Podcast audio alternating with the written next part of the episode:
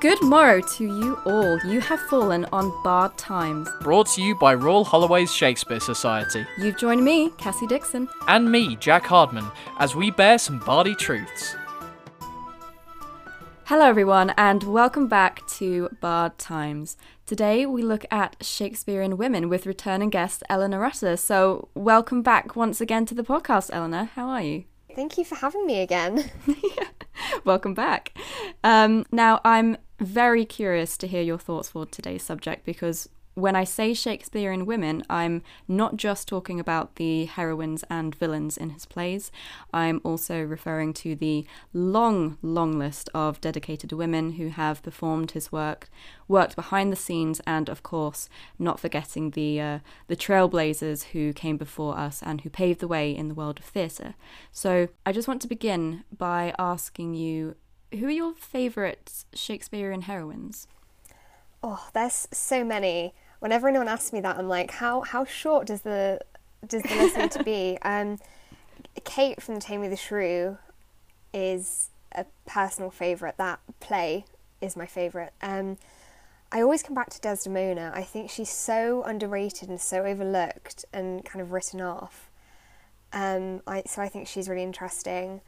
And then kind of some more generic ones like Lady Macbeth is always fun. Trying to think, Love's Labour's Lost, the, the Princess of France holds a special place in my heart, but yeah, I think she's brilliant. And uh, Beatrice from Much Ado, Portia from uh, Merchant of Venice, just yeah, all of them. um, that's brilliant. I, I find it so interesting how Shakespeare wrote such a varied array of uh, of female characters. Yeah. So I find it really interesting because Shakespeare was a man writing about the female experience. So what do you think of that? Do you think he managed to portray an authentic, nuanced display of female characters? I think in some ways he represents the societal pressures on women very well. So if you do take something like The Taming of the Shrew, uh, All's Well That Ends Well, As You Like It, things that revolve very heavily around marriage, Midsummer Night's Dream, um, the kind of the pressure that women are under to marry and to marry well and to marry under certain circumstances, I think is represented very, very well. Um, but then there is the element of any woman that kind of takes power or gains power also suffers in some way. So I mm. think, think that element is less well done. And there are some women who are kind of very surface level. Like I think last time we spoke about Ophelia and how she's only actually in three about three scenes and she's considered the the main woman of the of the piece. Um, so I think some things he does quite well, but then kind of having in depth, I think there's a lot of depth that has been added over the years that isn't necessarily in the original texts. Yeah, I, I absolutely agree. And then, of course, there comes into play the dichotomy of female empowerment and negative portrayals, I think what you were getting at there, um, because there are some connotations of Shakespeare's strongest uh, female characters being portrayed as manipulative. Um, so what do you think of that link? I think I think it's very interesting. I think also if you look at the women that do end up doing quite well, they often take male roles. So there's some quite interesting literature on All's Well That Ends Well, and how Helena, when she goes on her adventure, she's very much taking on the male role within a fable. Mm. So she goes on the quest to win the, the hand in marriage, which is very much kind of a male-dominated role, usually, and she gets what she wants at the end because she has taken on this male characteristic. Or if you look at As You Like It and Twelfth Night with the cross-dressing, they become men, and it's through playing men that they get what they want. So I think there's a very interesting link there between women taking on male characteristics and getting what they want versus women sticking by their female characteristics and not doing as well. Do you think then that Shakespeare might have been at all conscious about writing legitimate, strong women from a woman's perspective, or do you think he used some of his female characters as women to be made examples of? Because, of course, a lot of his strong-willed women in power, Lady Macbeth and Tamora, for example, um, ended up getting fatal and sometimes brutal comeuppances. So um, what, what do you think about, about that? I do think it's very interesting. I think um, I would love to think that Shakespeare was progressive, but looking at plays like Taming of the Shrew, where you start with someone who's very who's a shrew, she's a social uh, pariah. No one wants to marry her. She's not very well liked, and by the end of it, she is tamed into mm. being uh, submissive. Is very much feels like a warning towards women that maybe didn't want to get married, didn't want to conform to the social norms, and it's kind of a this is what will happen if you don't behave and you don't marry and all that. And I think I always come back to the idea of the, the scold's bridle, which was kind of like a punishment in the late medieval, early early modern period, where it was a, like a metal cage on the woman's head, and there was a bit that went in the mouth that held the tongue down, and sometimes they'd be walked through the streets. And that, when I read The Taming of the Shrew and the ending, that's very much what that makes me think of. So I think there's very much the idea of punishment and warning in a lot of his work. I agree. It's funny you should mention The Scold's Bridle, because I, I, as you were saying it, I was literally thinking it in my head and thinking, wait, that's that is that the right time period? But yeah, I, I absolutely agree.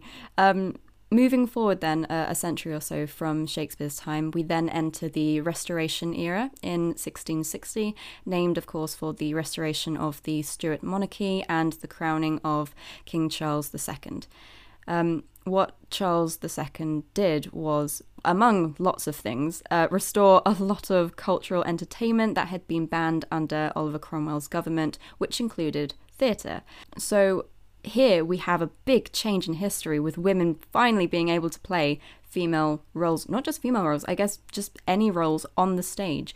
I wanted to talk to you about that historical significance, but also the release of the stigma of being an actress, because of the uh, the connotations between being an actress and being a prostitute. Yeah, I think because that was a time of such change, just in everything, like politically, socially, culturally. It was kind of the perfect time for women to come on the stage, and it it was just it was an opportunity I think was utilised very, very well by women that wanted to be actors and by men that were in a position to help them. Um, I think they kind of saw it and went, this is this is the time, like we've waited long enough. And I think it's it was a really good way of, like you said, destigmatizing actresses and the link between acting and prostitution. Yeah, absolutely. Um, one of the, the the companies around that time that had over ten uh, women was Thomas Betterton's company, of course. Um, so along with that, we also have famed actresses of the time like Nell Gwynne, um, her talent perhaps being overshadowed by the fact that she was the mistress of uh, Charles. But w- what do you think about those actresses in Betterton's company, but also just the actresses of the time? I think there's an interesting link between kind of social position and social links. So I think f- from my research, uh, Thomas Betterton was in quite a privileged privileged position socially, so he was able to do what maybe smaller, lesser known theatres weren't able to do as well, which was employ over ten actor uh, actresses. And the woman whose name I've completely forgotten, but who was the actress that was mistress to, to Charles, had that social connection that allowed mm. her to be able to kind of become what she wanted to be with less stigma than kind of other places that weren't as privileged, didn't have the kind of societal power and push that they could have done. So I think there's an interesting link there between position in society and ability to be a woman on the stage. Absolutely. Um, Nell Gwynne really had the rags to riches kind of story because of how Charles managed to up her, her position in society, whereas um, I, I think she was uh, an orange girl. Is, is what how is how they refer to her, selling oranges on the streets. And a lot of people, a lot of women in that position, um, lower class position, would have perhaps ended up as prostitutes. Um, so to see a person like Nell Gwynne go from uh, a street vendor to a uh, famed actress and, and respected as well was was uh, very, very significant, I think. Um, What What do you think of these women as trailblazers? Do you even now consider them inspirations of sorts? I think so, yeah. I think there's a lot of power in recognising your position and knowing how to use it to get where you want. I think quite a lot of people frown on that, but I myself think that that's a very clever way of working what you have to your advantage. So I do consider them inspirational because, like, you have to you have to work with what you've got, and if that's the best way to get where you want to be, um, back then, because it was so such a different time period, it was so much more difficult for women to do things like that. I think they are inspirational and they are trailblazers in the way they want. This is what I want. This is how I get it.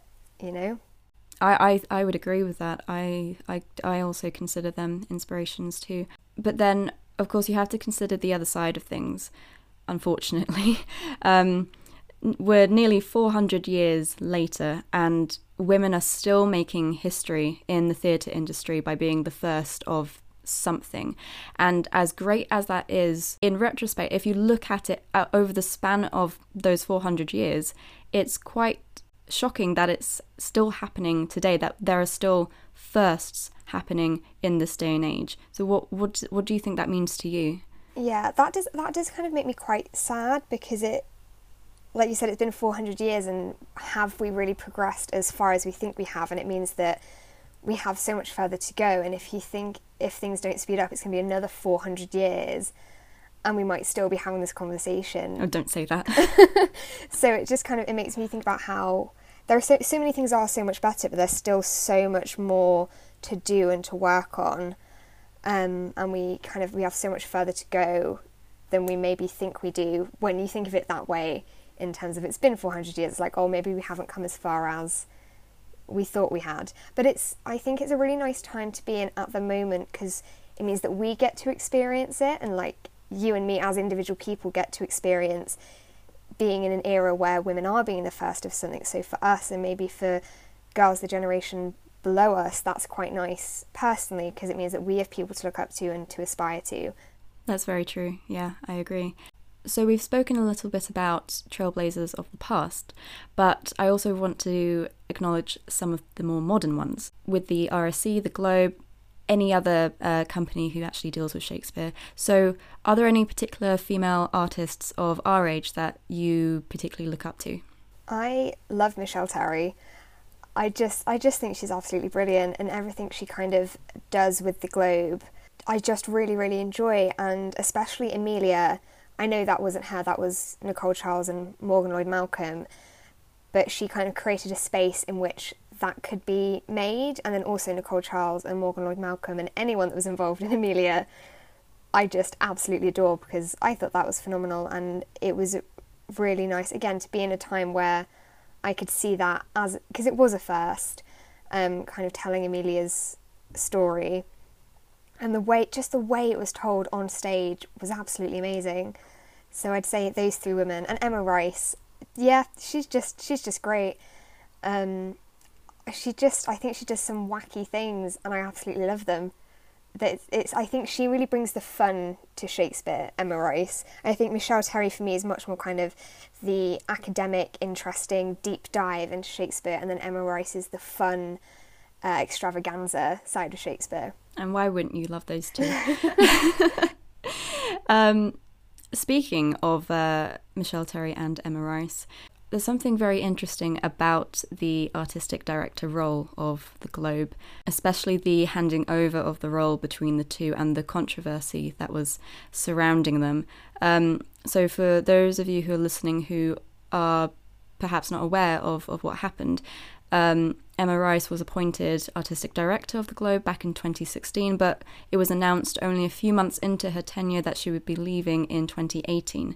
So Eleanor, what do you think about, uh, as you said, you, you love both of them, but they did have very, two very different approaches to uh, the Globe and how the Globe puts on Shakespeare. So what what do you think of Rice's attitude towards Shakespeare? Because personally, I think it was fantastic. Yeah, I yeah, like I said, I love Emma Rice, and that's not to say, from what I said, it's not that I don't think Emma Rice's work isn't academic. That's it's not that at all, but I do think she possibly missed part of the Globe, and the reason of going to the Globe. It's about the experience that links back to Shakespeare's day, and I think she maybe missed that, because there's absolutely nothing wrong with bringing Shakespeare into the twenty-first century, to having modern lighting, modern sound effects. There's nothing wrong with that, but I think the Globe in particular as a performance space is about linking back to Shakespeare's original time and being immersed in the experiences that people of his time would have had going to the theatre, and I think she possibly missed that when she became artistic director and tried to bring in all this modern stuff, um, in that the Globe itself, f- for me, is supposed to be about going back to Shakespeare's time and experiencing it the way people in his time would have done, as opposed to bringing the Globe into the twenty-first century. Yeah, I, I think to a certain extent I can definitely agree with that. Um, but I, I, I can't help but think also the Globe just wasn't ready for Emma Rice. Yeah, I think there's definitely an element of that. And if you think about kind of most of the investors are kind of middle to upper class, rich, white, straight men who probably didn't appreciate a woman coming in to try and change things. I also love that what Rice tried to do was reach wider audiences with representation and how she approached um, different cultures and different backgrounds, which I, I, I found very ambitious, but possibly too am- ambitious for the Globe, unfortunately. I really want to see what she does in the future with Shakespeare, because I think what she can do is absolutely fantastic. But what we do see at the Globe is a continuance of a historical tradition of all male casts, for example, and what we begin to see with uh, Michelle Terry's tenure, for example, is all-female productions. So what, what do you think of, of the all-female productions, for example, put on at the Globe? I think it's almost a way of kind of taking back a very male-dominated space, because for so long women could not work in the theatre. Like we've just been discussing, for there was such a long time where it was just a male-dominated space. And I think now it's kind of a taking back the stage, taking back the space kind of thing. Um, and people will always read gender onto stage, onto the stage, I think. Like, even if you are playing a man, people will be like, oh, but it's a woman playing a man. There is always that element of it. But I, I do just really enjoy it. I think it creates, I do think it creates a different atmosphere um, to this. So like Emilia was an all, all female cast, and it, and it's also kind of a way, so if you have in the past men playing women in a way that's kind of very stereotypical, now we get to do that kind of thing, and we get to almost make fun of them in the same way. I love, I love thinking of it like that. Yeah.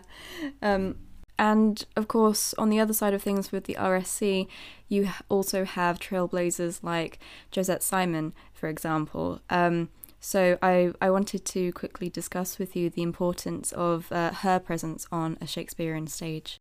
Um, I think with her, it's so much of it is about race and gender and where they intersect, and especially in Shakespeare. And kind of with the R S C being such a centre for Shakespearean study, it's a way for them to show representation and for them to reach wider audiences as well and bring them into into Shakespeare. And she herself is just such a powerhouse. She's so captivating to watch. I think she's absolutely amazing. Absolutely. I, I would agree with that. And, and I think what is so important with Shakespeare is that intersectionality and the representation. So if if you want more trailblazers like Josette Simon, like Michelle Terry, like e- anybody really, um, you need to see yourself represented on stage. And to be a first in this day and age, I think, while it is sad, it's also something to be incredibly proud of, because, like you said, it will just encourage and inspire entire generations to come, and I think that's that's definitely something to be proud of.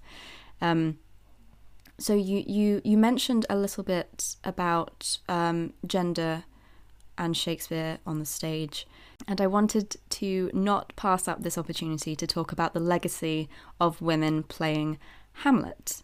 So why do you think Hamlet is the role that you see a lot of women gravitate to or being cast as? Yeah, I think Hamlet marks such a key moment in Shakespeare's writing and in his career. Uh, in that it's very much a turn into interiority. So kind of before that, everything about, not everything, but most of his characters had be- been very external, and they weren't necessarily as layered as we have now added to them.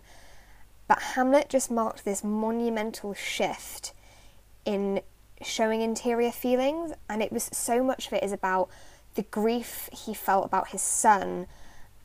And I just think there's something about the, there's just an emotional, emotionality to Hamlet that I think is just so appealing. I think it's appealing to any actor, but I think there is that element of he's so layered and there's so much you can do with him. He's so meaty that I think it's, that's why it draws people in. And I think especially women, because if you can do Hamlet and do it well, you can kind of do anything. It's one of those conquering things. And I think for maybe for women trying to make it in the theatre, if they can do Hamlet, they can prove that they can do absolutely anything. I love that. And of course, Hamlet isn't the only uh, Shakespearean monarch to be played by women in, in a in a contemporary sense. Hamlet is more of a historical. There's there's more of a historical legacy with women playing the role, I think, but especially in today's age, we we're starting to see a lot more women play more of the male monarchs. Um, for example, you've got Fiona Shaw as Richard the Second, Glenda Jackson famously as King Lear.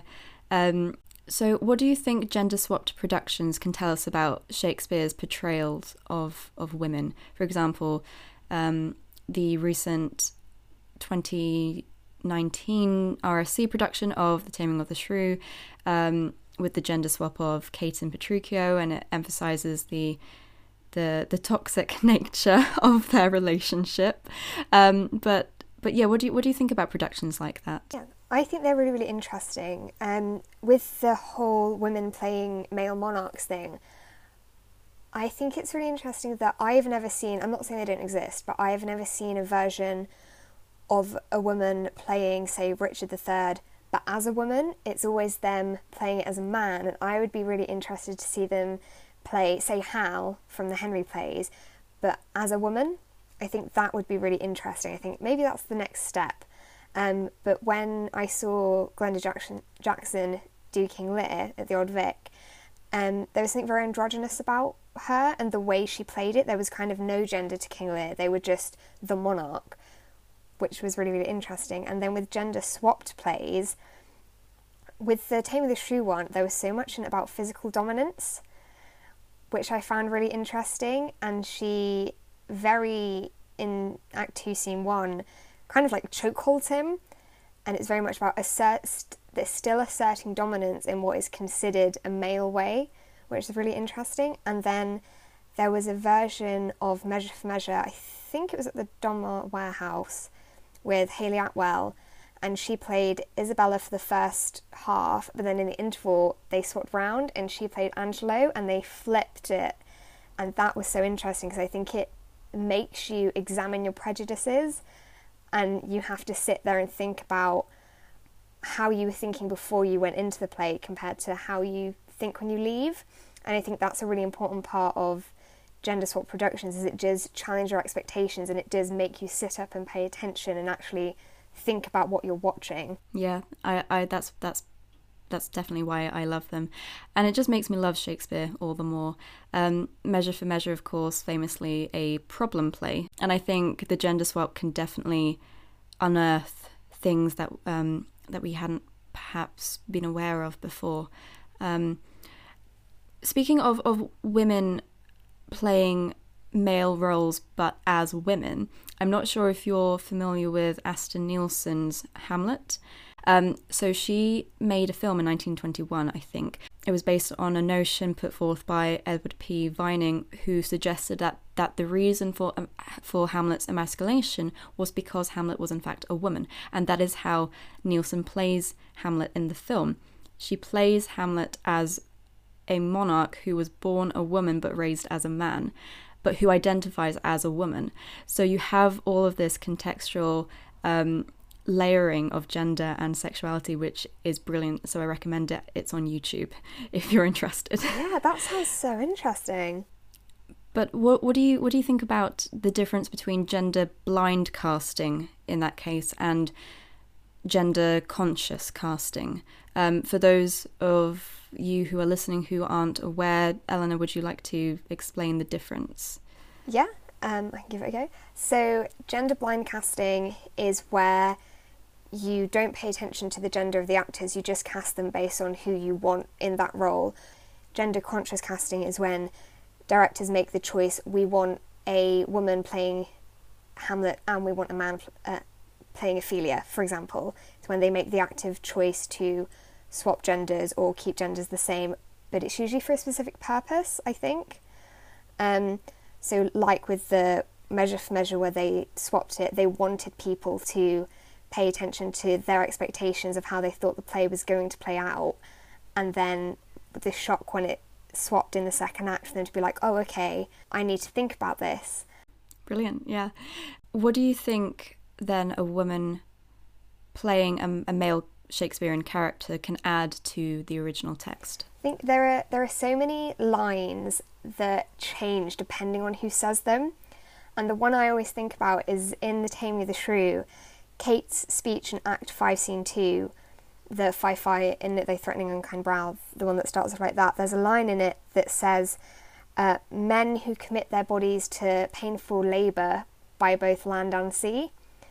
But obviously think about labour in terms of it's women that go into labour, it's women that go through labour and give birth. So who says that in terms of gender massively changes the context. And when it's a woman playing it, it can be very funny because she can be like, oh yeah, all that labour that he goes through, you know, all that pain he experiences when he clearly doesn't, and it can be a comedic thing. Uh, but then when a man says it about a woman, it just changes the context completely. And I think that's a really interesting way of using gender-blind or gender-conscious casting. I agree. Um, so on the flip side of things, when you gender-swap a character, what do you think a woman playing Uh, a gender-swapped character can add to the original text? I think it always just adds different layers, and it can highlight different parts of the characters, because obviously characters are made up of so many things, you can't always focus on every part of them. Um, so by gender-swapping them, you can choose to focus on very specific aspects of that character. Um, so the version of Twelfth Night at the National, I think Emma, Emma Rice might have directed, or I might have just pulled that out of nowhere, um, but where it's Tamsin Greig playing Malvolio mm. was so interesting because there were so many different things you could read into it when she's a woman compared to when the character is a man. Yeah, I I really need to see that production. I haven't yet, and, and it's it's been nagging at the back of my mind. Watch it, highly, watch it. Highly recommend it. It's very, very good. Brilliant. Um, so as a whole, to you personally, what can female-helmed Shakespearean productions help to bring in the future? So this is not just speaking about women on the stage, this is women behind the stage, women putting forth new productions. What what do you think they can add to the future? I think they can just add the female experience. I think there is just an absence of it in general. Um, and I think it's about uncovering kind of all these untold stories that have have been kept quiet or no one's known about for so long. Like, I didn't know who Emilia was before the play came out in twenty eighteen, and she did so much for kind of female education and fe- women being able to publish, um, because when she started publishing, she was the only woman, um, very possible that she was the first woman who managed to get something published, and there were very strict rules that she had to abide by. But then kind of by the end of her time, she had she was educating women, um, she'd managed to find a way around the really strict um, rules that she had to follow. Like, she did so much that I had no idea about until I saw the play. So I think there's a real emphasis and importance in uncovering all these stories that haven't been told before and haven't kind of come to light, and bringing women who did so much back then to the now and kind of giving them the place in history that they really deserve. I, I think there's something very beautiful about unearthing the voices of the past and letting them finally speak through us. Um, brilliant. I, I think we we will leave it there for today then. Uh, thank you so much, Eleanor, for again coming in and talking to us. Yeah, thank you for having me again.